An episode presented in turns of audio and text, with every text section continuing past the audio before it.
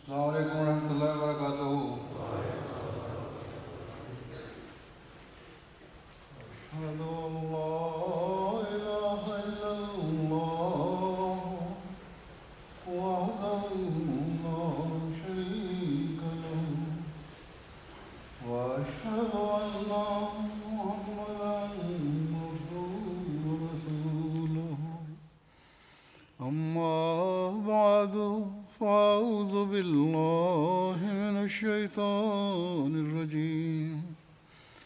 بسم الله الرحمن الرحيم. الحمد لله رب العالمين. الحمد لله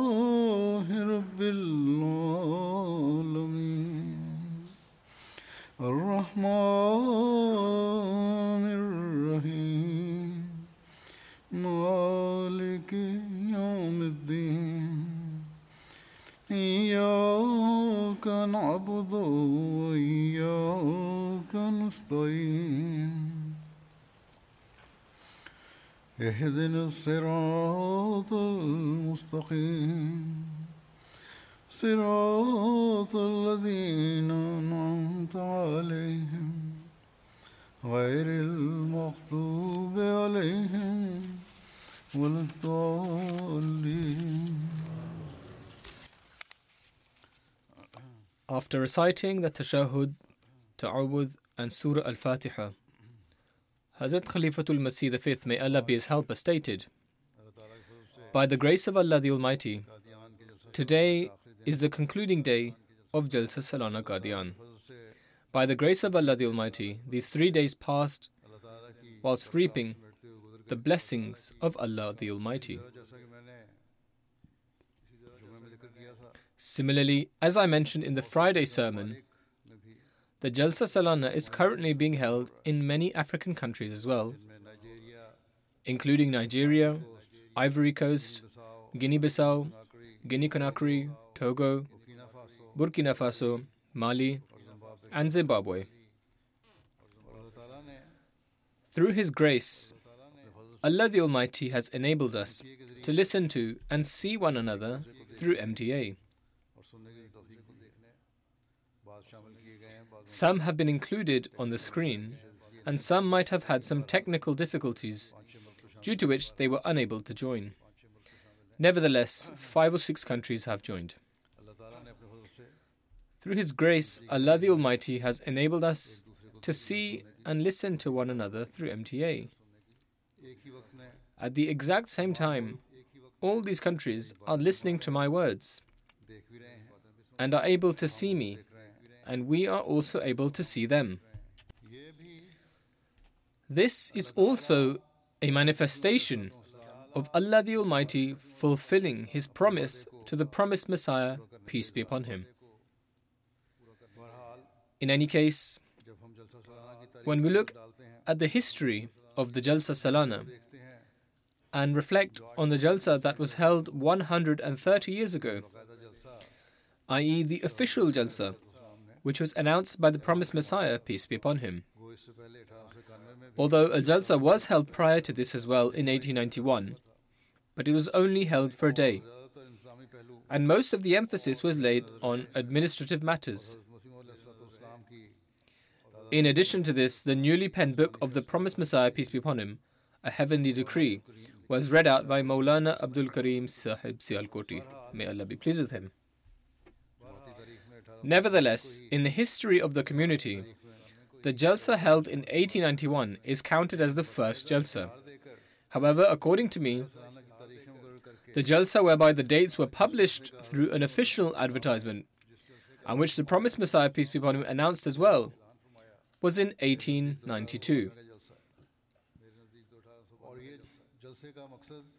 The objective of this Jalsa was declared to be religious, spiritual, and moral progression. And this was greatly emphasized. This is the same objective for which the Jalsa is held today in every country of the world, where, by the grace of Allah the Almighty, the Ahmadiyya Muslim community is officially established. In the small Jalsa of 1891, 75 individuals participated, and it concluded in a manner of a few hours. In the official Jalsa of 1892, 327 individuals participated. Today, the favors of Allah the Almighty are being showered upon us in such abundance that He is showing us thousands of participants in every country. Is this not evidence of the succor of Allah the Almighty and the fulfillment of the promises He made to the promised Messiah, peace be upon Him? It most certainly is. If the eyes of those who raise objections and those who are intellectually blind were not closed, then this fact alone should suffice for demonstrating the help and succor of Allah the Almighty and the truth of the promised Messiah, peace be upon him. Nevertheless, whether they see it or not, this is the support and grace of Allah the Almighty. This is a fulfillment of the promises Allah the Almighty made to the promised Messiah, peace be upon him, which we are witnessing today. This is not mere lip service. In fact, the entire world can see these scenes through the lens of the camera and the TV screen. However, what are our responsibilities after witnessing these blessings and favors? We have gathered together in order to participate in the Jalsa and are sitting in various countries of the world, listening and observing these scenes. However, in order to benefit from these favors and in order to fulfill this objective, we must also fulfill our responsibilities and uphold the pledge, an oath we made with the promised Messiah, peace be upon him, when entering the community. In order to achieve this, we must bring about pure transformations within ourselves. During the days of the Jalsa Salana, you will have heard many speeches in this regard, comprising of moral training, educational, academic, and spiritual subjects. May Allah the Almighty enable both the speakers and those who listen to them to act upon these matters so that we can acquire that objective, which is the objective of the Jalsa. Nevertheless, today I shall draw your attention towards a few responsibilities which we have promised to act upon after having pledged allegiance, that is the bay'ah, to the promised Messiah, peace be upon him.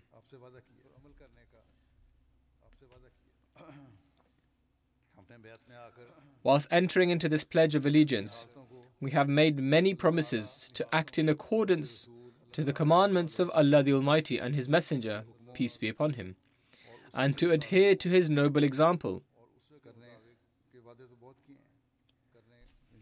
However, due to the constraints of time, I shall mention only some aspects pertaining to the second condition of bay'ah at this moment in time.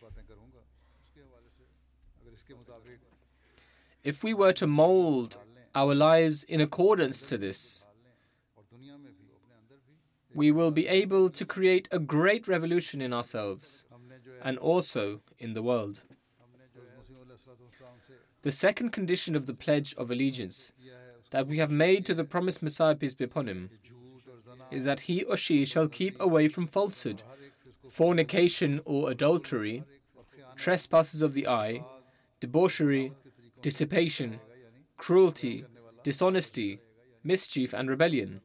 In other words, the one who pledges allegiance, and that he or she will not permit himself or herself to be carried away by passions, however strong they might be. In this, the promised Messiah, peace be upon him, has listed nine vices and drawn our attention towards them. And these vices are such that if a person shuns them, then they are able to excel spiritually and morally.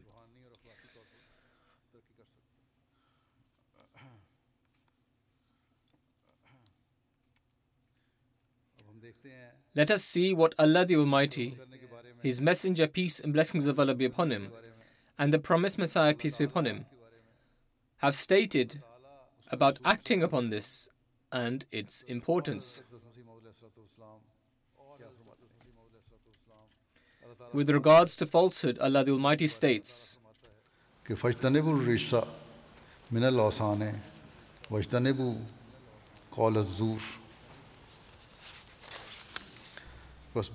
Shun therefore the abomination of idols, and shun false speech.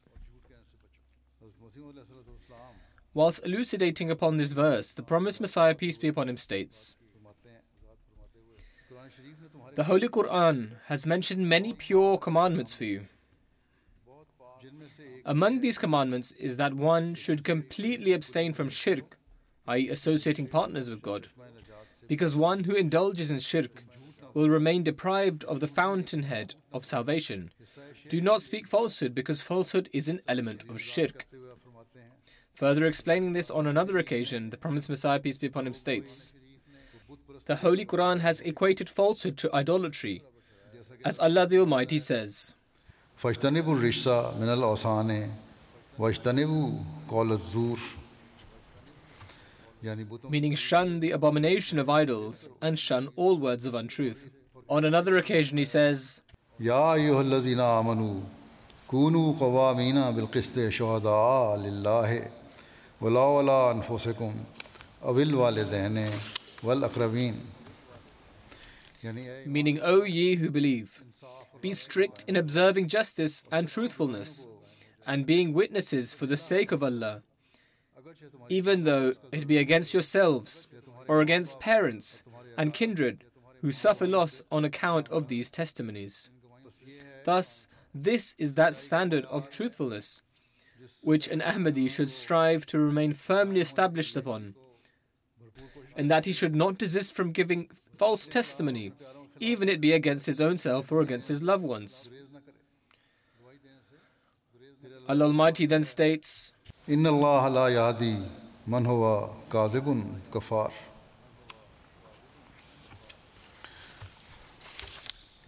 Surely Allah guides not him who is an ungrateful liar. Thus, this clear warning is sufficient to alert us. We must analyze ourselves very closely in order to know what Allah Almighty desires of us. How abhorrent a deed is lying, which is akin to shirk, i.e., associating partners with God. The Holy Prophet, peace and blessings of Allah be upon him, very fervently and strictly forbade against lying. In one narration, it is mentioned that Hazrat Abdul Rahman bin Abi Bakr, may Allah be pleased with him, relates from his mother the Holy Prophet, peace and blessings of Allah be upon him, stated, Shall I not tell you what is the worst of the grave sins? We replied, Yes, O Messenger of Allah. The Holy Prophet, peace and blessings of Allah be upon him, then stated, To lie and to cut ties with one's parents. The Holy Prophet, peace and blessings of Allah be upon him, was reclining, but then sat up and said, Beware of lying and false testimony. Beware of lying and false testimony. The Holy Prophet, peace and blessings of Allah be upon him, continued to say this until I thought in my heart that he would not stop. I.e., he said this in a very heartfelt manner. Hence, one can understand from this just how concerning this was to the Holy Prophet, peace and blessings of Allah be upon him. If we analyze ourselves, it will naturally come to the fore that one gives false testimony on many occasions. It is therefore a matter to ponder over. Are we truly fulfilling our pledge? The standard of the Holy Prophet, peace and blessings of Allah be upon him, was such that he considered it a lie to say something false, even as a joke. Hence, this is the standard we must strive to reach. In one narration, it is mentioned that uh, Hazrat Abdullah, may Allah be pleased with him, relates that the Holy Prophet, peace and blessings of Allah be upon him, said, Verily, truthfulness leads to righteousness, and righteousness leads to paradise. A person keeps on telling the truth until he is counted among the truthful. Falsehood leads to sin, and sin leads to the hellfire. A person may continue telling lies until he is counted as a great liar. Hazrat Abu Huraira, may Allah be pleased with him, relates that the Holy Prophet, peace and blessings of Allah be upon him, said, A hypocrite has three traits. When he speaks, he lies. The first trait of a hypocrite is that when he speaks, he utters falsehood. And when he makes a promise, he breaks it. Here too, lying is committed. When he is entrusted with something, he betrays that trust. Again, there is the aspect of lying here. Hence, these are three different types of falsehood. It is a very alarming and concerning matter which requires no further explanation, as it is very clear. We must bear this in mind and analyze ourselves accordingly. Whilst guiding the community, the promised Messiah, peace be upon him, states Know certainly that there is nothing as abhorrent as falsehood. Worldly people often claim that those who speak the truth experience hardships. But how should I accept this? Seven lawsuits were brought against me. And by the grace of God Almighty, not once have I had to utter falsehood in any of them. Can anyone claim that Allah Almighty made me suffer defeat in any of them? God Almighty is Himself the protector and helper of the truthful. Can it be that He gives a punishment to a pious person? If this ever happened, then no one in the world would ever have the courage to speak the truth, and true belief in God would disappear. In such a case, the righteous would be akin to being dead even whilst alive. He then states the reality is that those people who endure punishments because of speaking the truth, their punishment is in fact not due to speaking the truth, rather, it is due to their subtle and concealed misdeeds. It is also due to some other lies. They are punished for other reasons and are seized due to other injustices. Therefore, one ought to always bear this point in mind. And if a person keeps this in mind, they can be safeguarded from many sins and errors. This is the stage at which one is able to fulfill their pledge.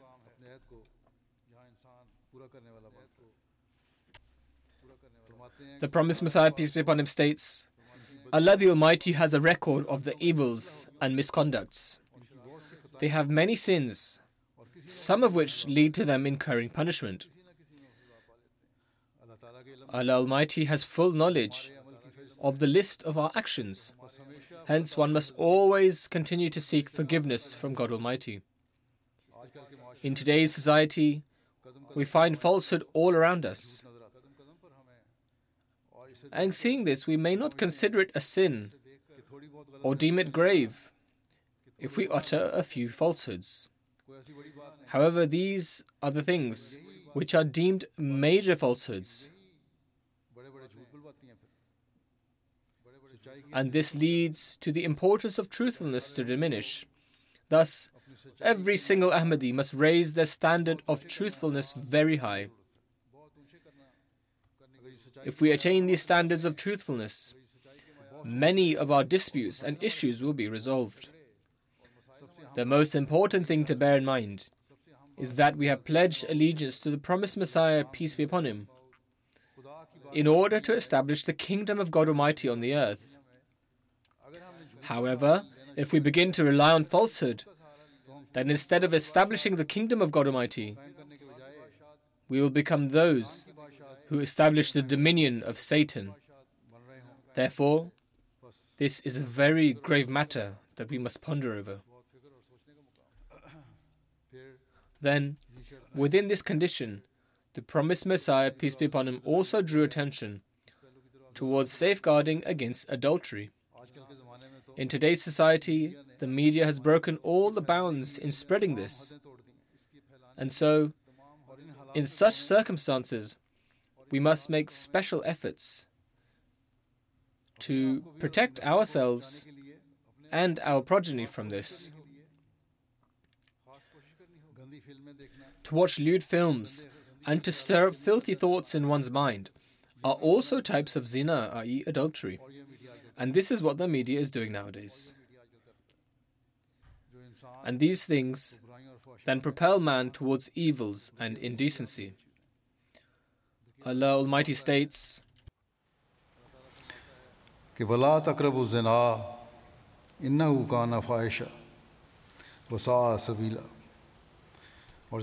and come not near unto adultery. Surely it is a foul thing and an evil way. Hence, this is something to really ponder over. I have mentioned already what the media is doing nowadays, but now the minds of the children are even being poisoned by the filth and lewdness in children's programs that are being aired. Therefore, in such conditions, one must make exerted efforts with greater care. This zina, i.e., adultery, is not only that which is manifest, in fact, it is every kind of zina, for it incorporates all of those matters which submerge one in evils and which bring them towards indecency and immorality. Then, whilst giving a warning, Allah the Almighty states,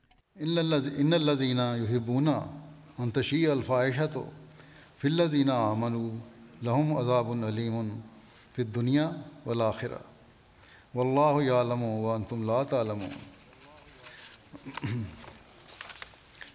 Those who love that immorality should spread among the believers, will have a painful punishment in this world and the hereafter. And Allah knows and you know not. After analyzing, it becomes clear that these people who fall prey to these immoral behaviors are themselves already engulfed in all sorts of illnesses as a form of punishment and Allah Almighty knows best what their treatment will be in the hereafter and how severe it will be on the day of judgment. If only these people would understand, where we must protect ourselves and our children from the ills of society which are spreading rapidly, we must also strive to explain to others in order to keep our surroundings pure. In fact, the development and spreading of these evils is in order to spread atheism and a fundamental aspect of it. Rather, it is the agenda of those spreading atheism. It is a feature thereof, which is designed to take mankind away from God Almighty and religion. Hence, we must make great efforts in this jihad, i.e., struggle. It is mentioned in a hadith that Hazrat Anas, may Allah be pleased with him, relates that the Holy Prophet, peace and blessings of Allah be upon him, said, One of the signs of the hour is that knowledge will be taken away, ignorance will prevail, drinking alcohol will be common, adultery will spread.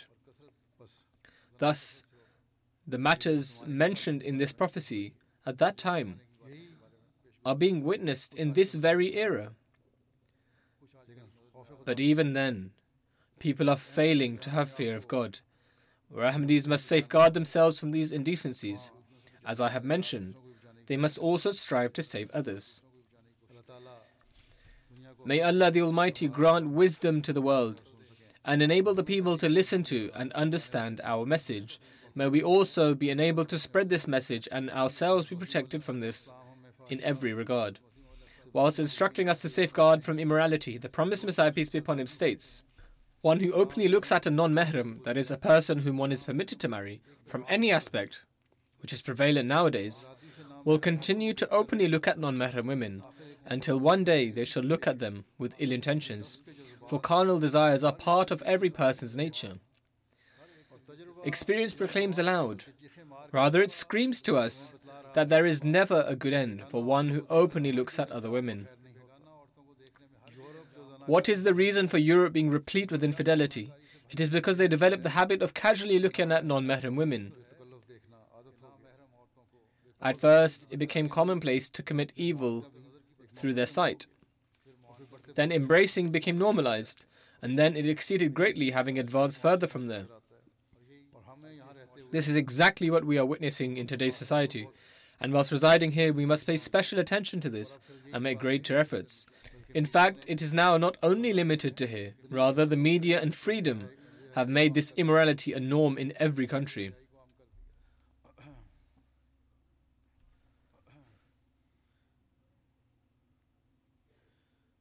Then the evil, which He especially guided us to refrain from, is the trespassing of the eye.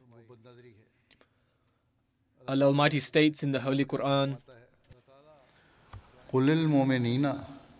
یا غزو یا غزو میں نبسارے ہیں و یافض فروجہ ہوں ظال کا ازکل ان اللہ خبیروں بما یسما وقل المومنات وقل المومنات یغزنا من ابسارے ہن و یا نہ فروجہ ہن ولا یوب دینا زینت ہننا اللہ ما ظہر منہا ولیزربنا بے خمر ہن اللہ جیوب ہن ولا یوب دینا زینت ہن اللہ لبغولت ہن او آبائے ہن او آبائے بولت ہن او ابنائے ہن او ابنائے بولت ہن او اخوان ہن او بنی اخوان ہن او بنی اخوات ہن او بنی اخوات ہن او نسائے ہن او ما ملکت ایمانہن او اوت غیر اول الربت من الرجال او طفل الزینہ لم یظہرو علا عورات نسائے ولا ولا یضربنا بے ارجلہن لیولم ما یخفینہ من زینتہن. وطوبو الا اللہ جميعا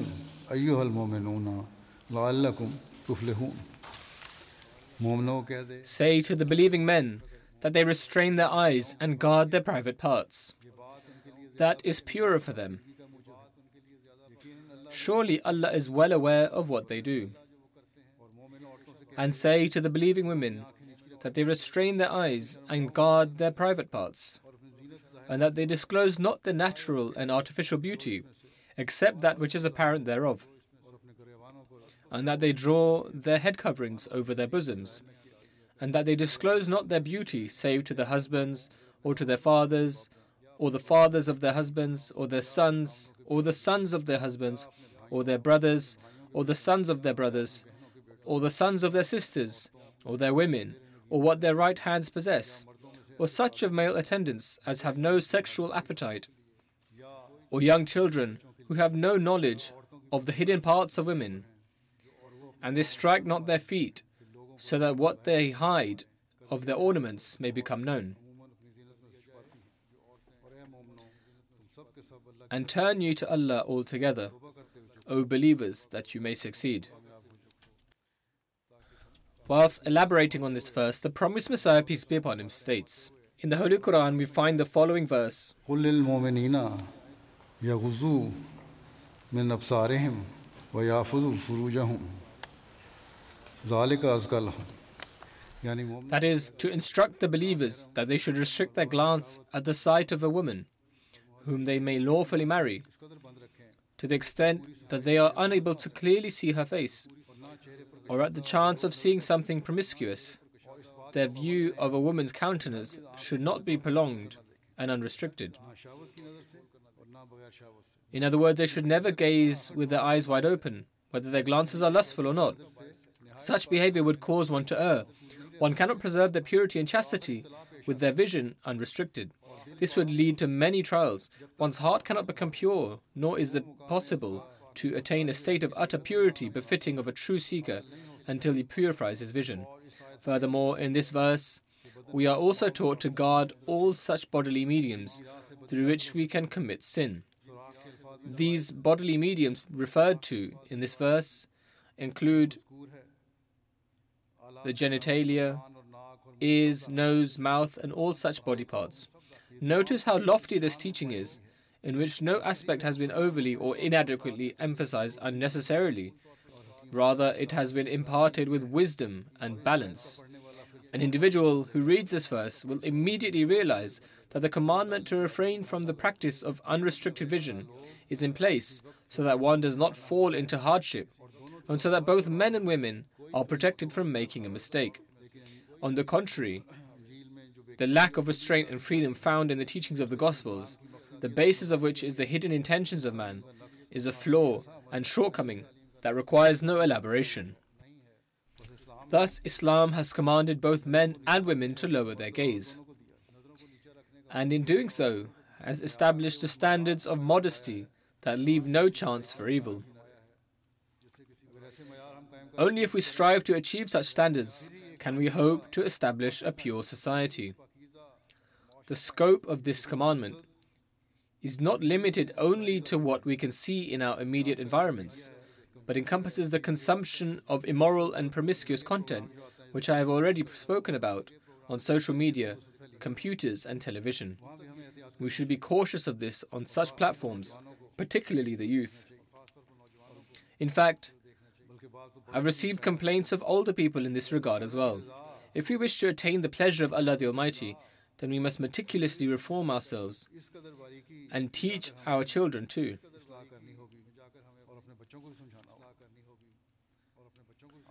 There is a narration that shows how cautious the Holy Prophet, peace and blessings of Allah be upon him, was in interactions between men and women who are permitted to marry.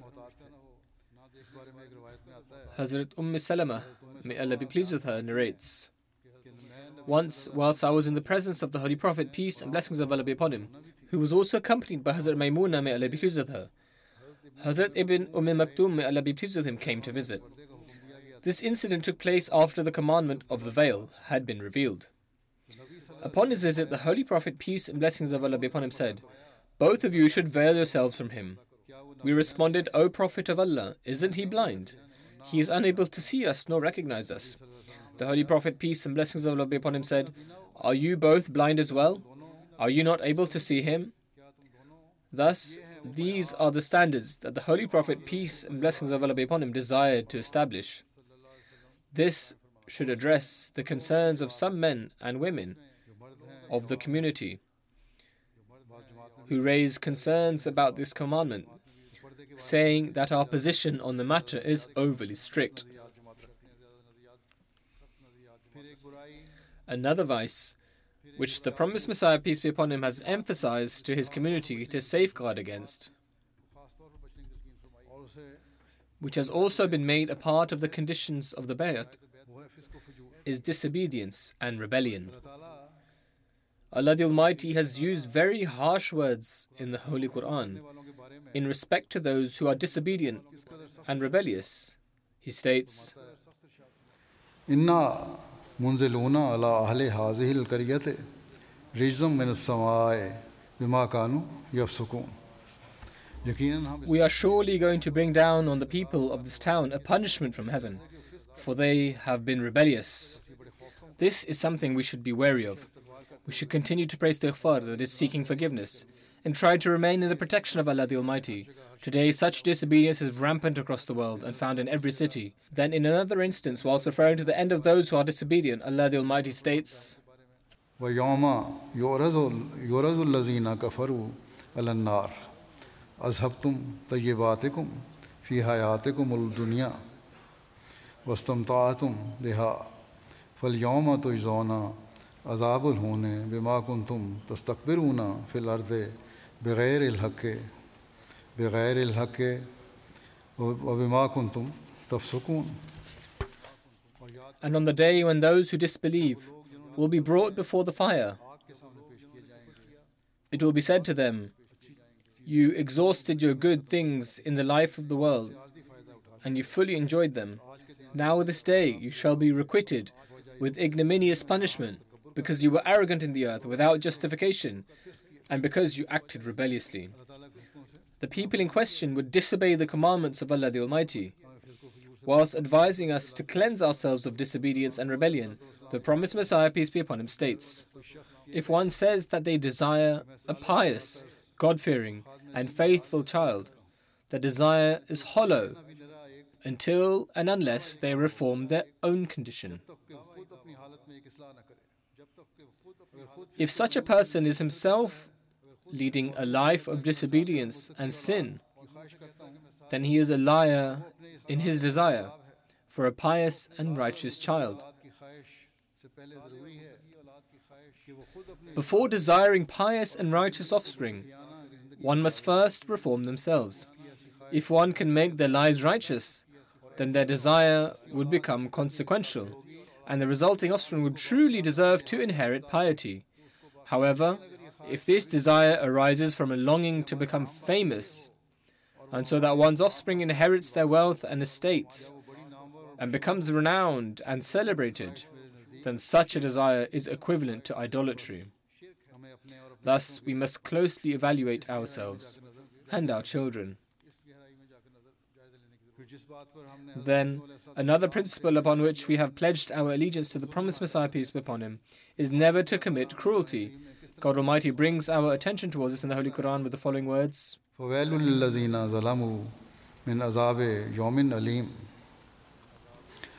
للذین ظلموا من عذاب یوم علیم so woe to the wrongdoers because of the punishment of a grievous sin. Those who are not cruel have been given glad tidings by Allah Almighty in the following words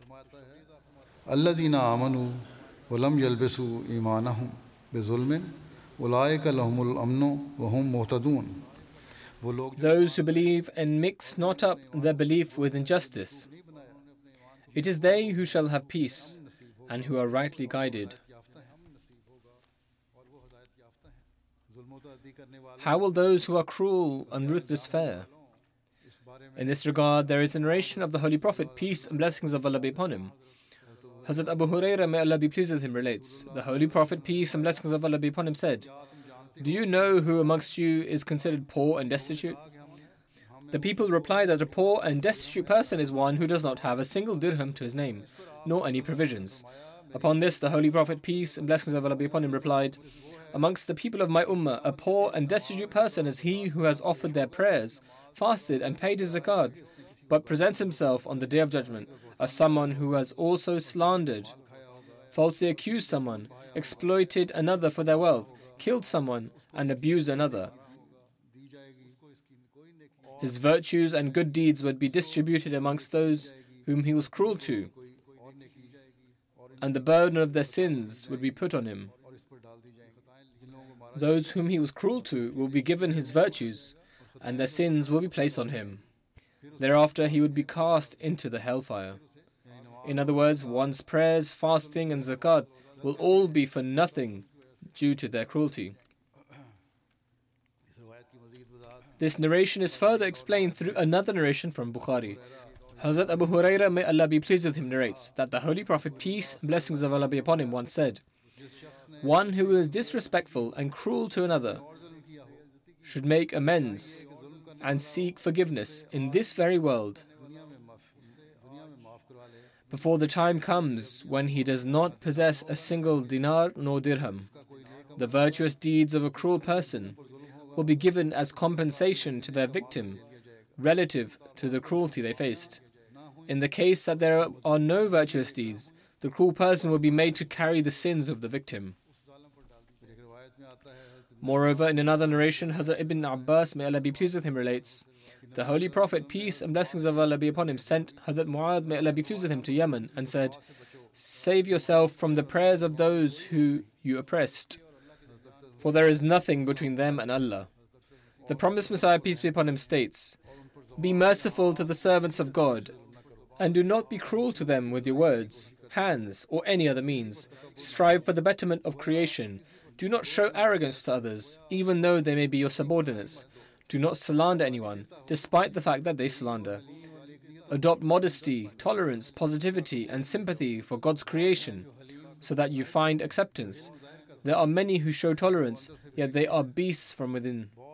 Similarly, there are many who seem pure at the surface, yet inside they are conniving. You will not find acceptance in the court of God unless your inner and outer selves are aligned. As an elder, show mercy to the young, and as a scholar, impart your knowledge instead of belittling others by boasting. As someone who is wealthy, help and serve the poor instead of showing arrogance to them with conceit. Shed your human weaknesses. Let go of your mutual differences. and whilst being truthful, show humility, like that of a liar, so that you are forgiven. Discard the gluttony of the human self, for the path you have been called to cannot be traversed by one who is heavy. How unfortunate is he who does not accept the words of God that I have conveyed. If you desire for God to be pleased with you in the heavens, then you must adopt mutual harmony to the extent that you are two brothers from a single womb. The one saintlier amongst you is he who forgives the sins of his brother. Conversely, ill fated is he who is stubborn and does not forgive. Such a person has no affiliation to me. Fear the curse of God, for he is sovereign and exalted. A sinner can never attain nearness to God. One who is arrogant cannot attain the love of God. One who is cruel cannot attain his nearness, nor can the unfaithful. Show mercy to your subordinates, your wives, and the poor, so that you are shown mercy in the heavens. This is very vital guidance. It is a matter of grave concern for us all. Thus, we should continuously evaluate ourselves in our everyday matters. Then, another vice we have promised to abstain from in our pledge to the promised Messiah, peace be upon him, is dishonesty. Regarding the outcome of those who are dishonest and untrustworthy, Allah the Almighty states,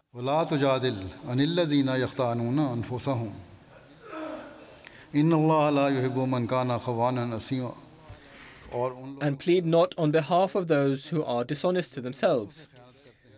Surely Allah loves not one who is perfidious and a great sinner. We should pay heed to this commandment as well. Are we honest and trustworthy in the pledge of allegiance we have made? Are we being dishonest in this pledge? This is an important matter to think over.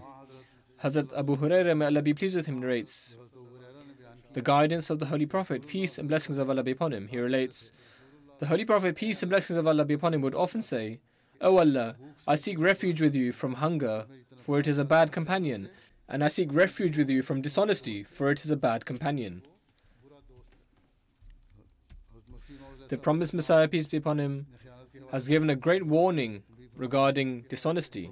The promised Messiah states, one who does not repent from every kind of ill deed and vice, for example, drinking alcohol, gambling, trespass of the eye, dishonesty, bribery, and every type of unlawful pursuit. They are not from my community every husband who is dishonest to his wife, and every wife who is dishonest to her husband. They are not from my community.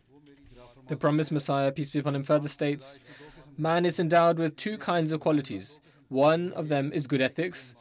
That is, one should do his utmost in ensuring that no opportunity is missed out in relation to fulfilling the trusts and covenants related to God Almighty. Among the trusts and covenants of Allah Almighty is the pledge of allegiance, i.e., the bayat, which we have done with Allah the Almighty through the promised Messiah, peace be upon him. The promised Messiah further states, just as the word ra'un, i.e., to be watchful, alludes to fulfilling one's covenants made with Allah the Almighty, it is equally incumbent to fulfill the trusts and covenants established with fellow humans. That is, to fulfill the rights of Allah and His creation with righteousness. This is known as good ethics, or rather, one can say this is the spiritual beauty. This is the spiritual beauty which the promised Messiah, peace be upon him, wanted to see in his followers. In fact, the promised Messiah, peace be upon him, has given a great warning to those who act with dishonesty. The promised Messiah, peace be upon him, states, Along with professing belief in one God, it is imperative that one does not usurp the rights of his creation. One who usurps the rights of his brother and deals with him dishonestly, he does not truly believe in La ilaha illallah, there is none worthy of worship except Allah. The promise of Messiah, peace be upon him, states there are very few people who repay their debts and fulfill what they have been entrusted with. People are completely heedless of this, whereas this is a very important principle. The Holy Prophet, peace and blessings of Allah be upon him, would not offer the funeral of a person who had outstanding debts. It is observed that the manner in which people earnestly and sincerely request a loan, the same enthusiasm is not shown when returning it. Upon returning the loan, there is always some kind of friction and disagreement.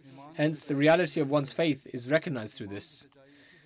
People think that this is no significant matter. They submit their cases in qada, the judicial system of the community, and do not act with honesty. Such people should realize that this is not an insignificant matter because they do not have conviction in the declaration of La ilaha illallah, there is none worthy of worship except Allah, and they do not have conviction in the oneness of Allah the Almighty. Another aspect which the promised Messiah, peace be upon him,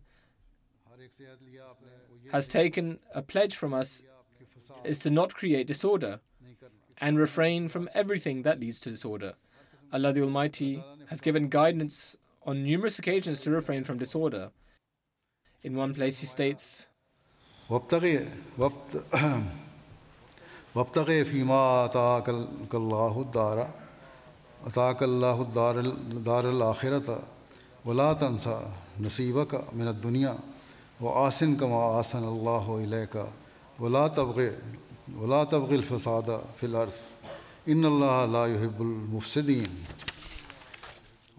And seek in that which Allah has given thee, the home of the hereafter, and neglect not thy lot in this world, and do good to others as Allah has done good to thee and seek not to make mischief in the earth.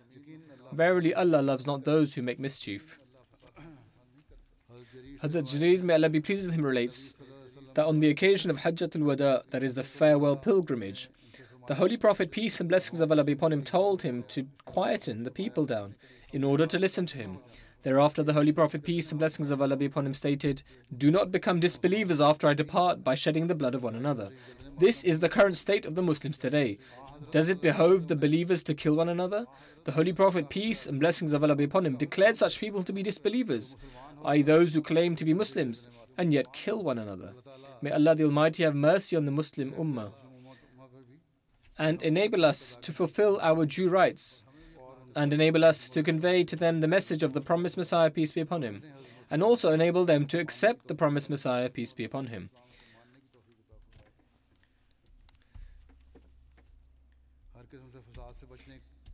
In order to safeguard oneself from every kind of mischief and disorder, the promised Messiah, peace be upon him, states, Those who abandon you and distance themselves from you because you have entered the community which has been established by God Almighty, you should not engage in any dispute or be in discord with them.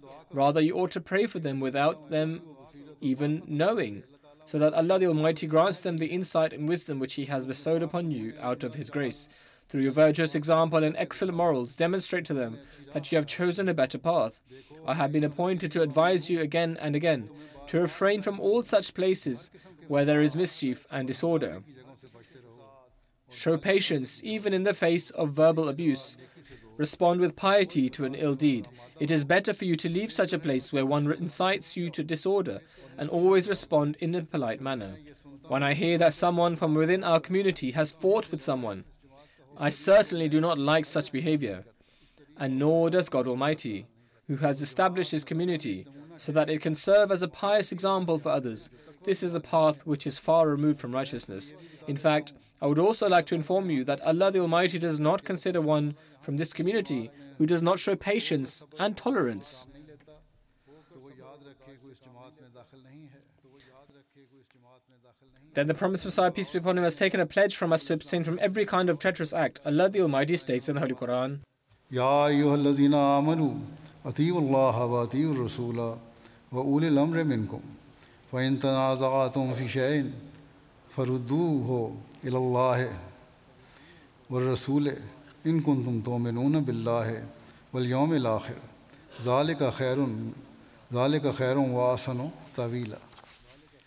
O ye who believe, obey Allah and obey His Messenger, and those who are in authority among you.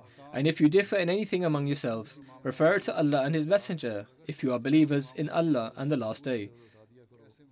That is best and most commendable in the end.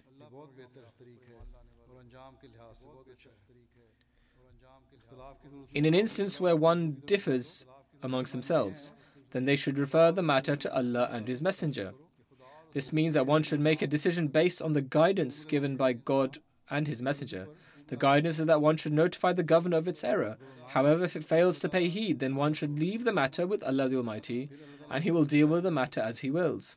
Indeed, one should continue to pray that may Allah the Almighty grant them, i.e., the government, to act with justice. What advice did the Holy Prophet, peace and blessings of Allah be upon him, give in relation to abstaining from every kind of rebellion and to show obedience to the government? It is narrated by Hazrat Abdullah, may Allah be pleased with him, that the Holy Prophet, peace and blessings of Allah be upon him, stated, Indeed, after I depart, you shall see people receiving preferential treatment. This is a prophecy. in that they will witness people receiving preferential treatment. You shall witness such things which you will deem strange, i.e., contrary to the teachings of Islam. Upon this, the people submitted, O Messenger of Allah, what is your instruction for us in such a time? The Holy Prophet, peace and blessings of Allah be upon him, stated, You should give them what is due to them and seek from Allah what is yours.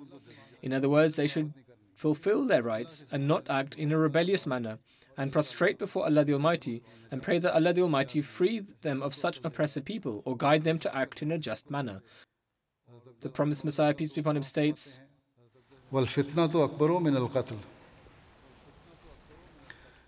In other words, disturbing the peace of society is worse than killing.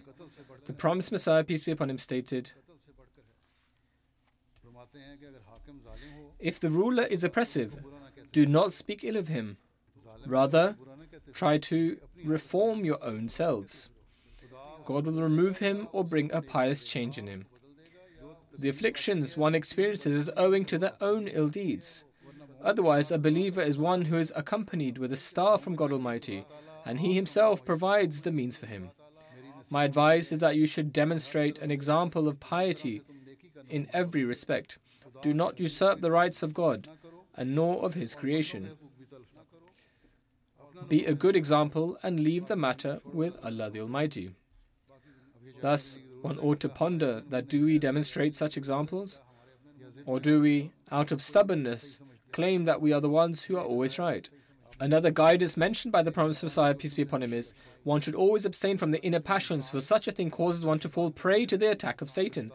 Allah the Almighty states in the Holy Quran, الذين ينفقون في الزراء في السراء والضراء والكاظمين الغيظ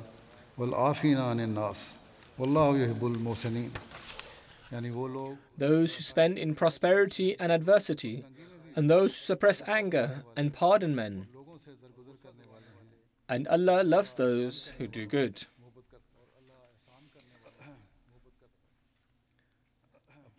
On one occasion, whilst advising how one can overcome their ego and anger, the Holy Prophet, peace and blessings of Allah be upon him, stated, which has been narrated by Hazrat Abu Hurairah, may Allah be pleased with him, that a strong person is not one who wrestles the other to the ground.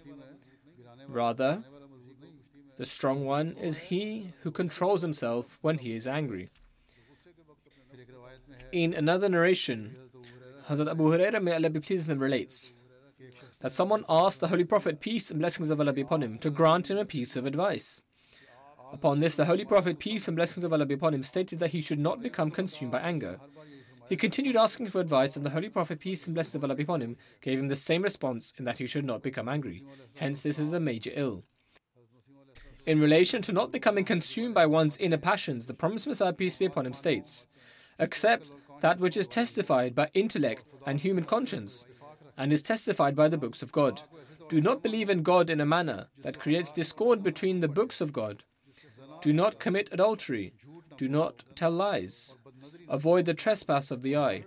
Safeguard yourselves from wickedness, immorality, cruelty, dishonesty, and ways of rebellion. Do not be overpowered by carnal desires. Establish the five daily prayers because human nature also undergoes five kinds of trials.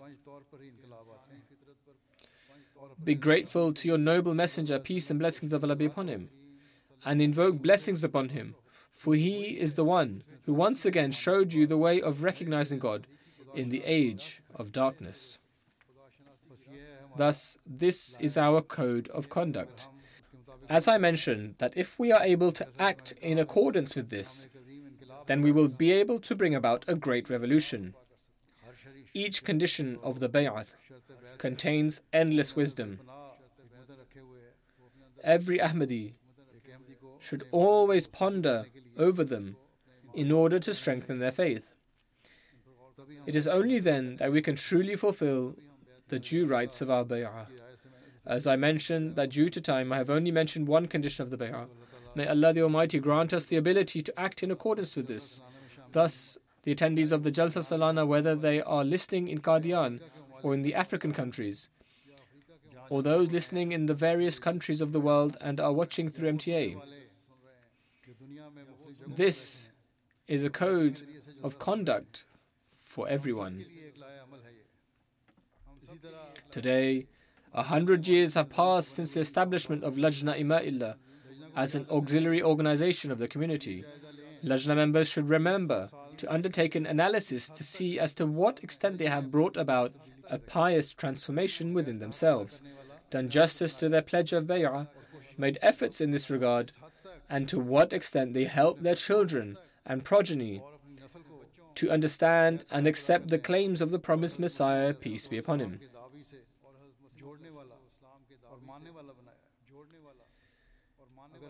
If we have brought up our children in this manner, then certainly the members of Lajna Ima'illah are grateful servants of Allah the Exalted. Thus, it is necessary to make these assessments today. Then, wherever there are shortcomings, you should make a firm resolve that we shall enter the next century of Lajna Ima'illah with this resolution that we shall mold our offspring to become such that they do justice to their pledge of bay'ah. May Allah the Almighty enable you all to do so. Similarly, all the attendees of the Jalsa should make a pledge that they are to bring about a pious transformation within themselves and to fulfill their pledge of allegiance to the best of their abilities. May Allah the Almighty grant everyone the ability to do this. The attendance figures for Jalsa Qadian was given to me earlier. According to that report, approximately 14,500 are present with representation from 37 countries. As I said, may Allah the Almighty enable them to partake of the blessings of Jalsa, and may Allah the Almighty enable all those, wherever they may be, and also the countries which I have mentioned, partake from the blessings of the Jalsa. Join me in silent prayer. May Allah the Almighty keep everyone in His protection and security.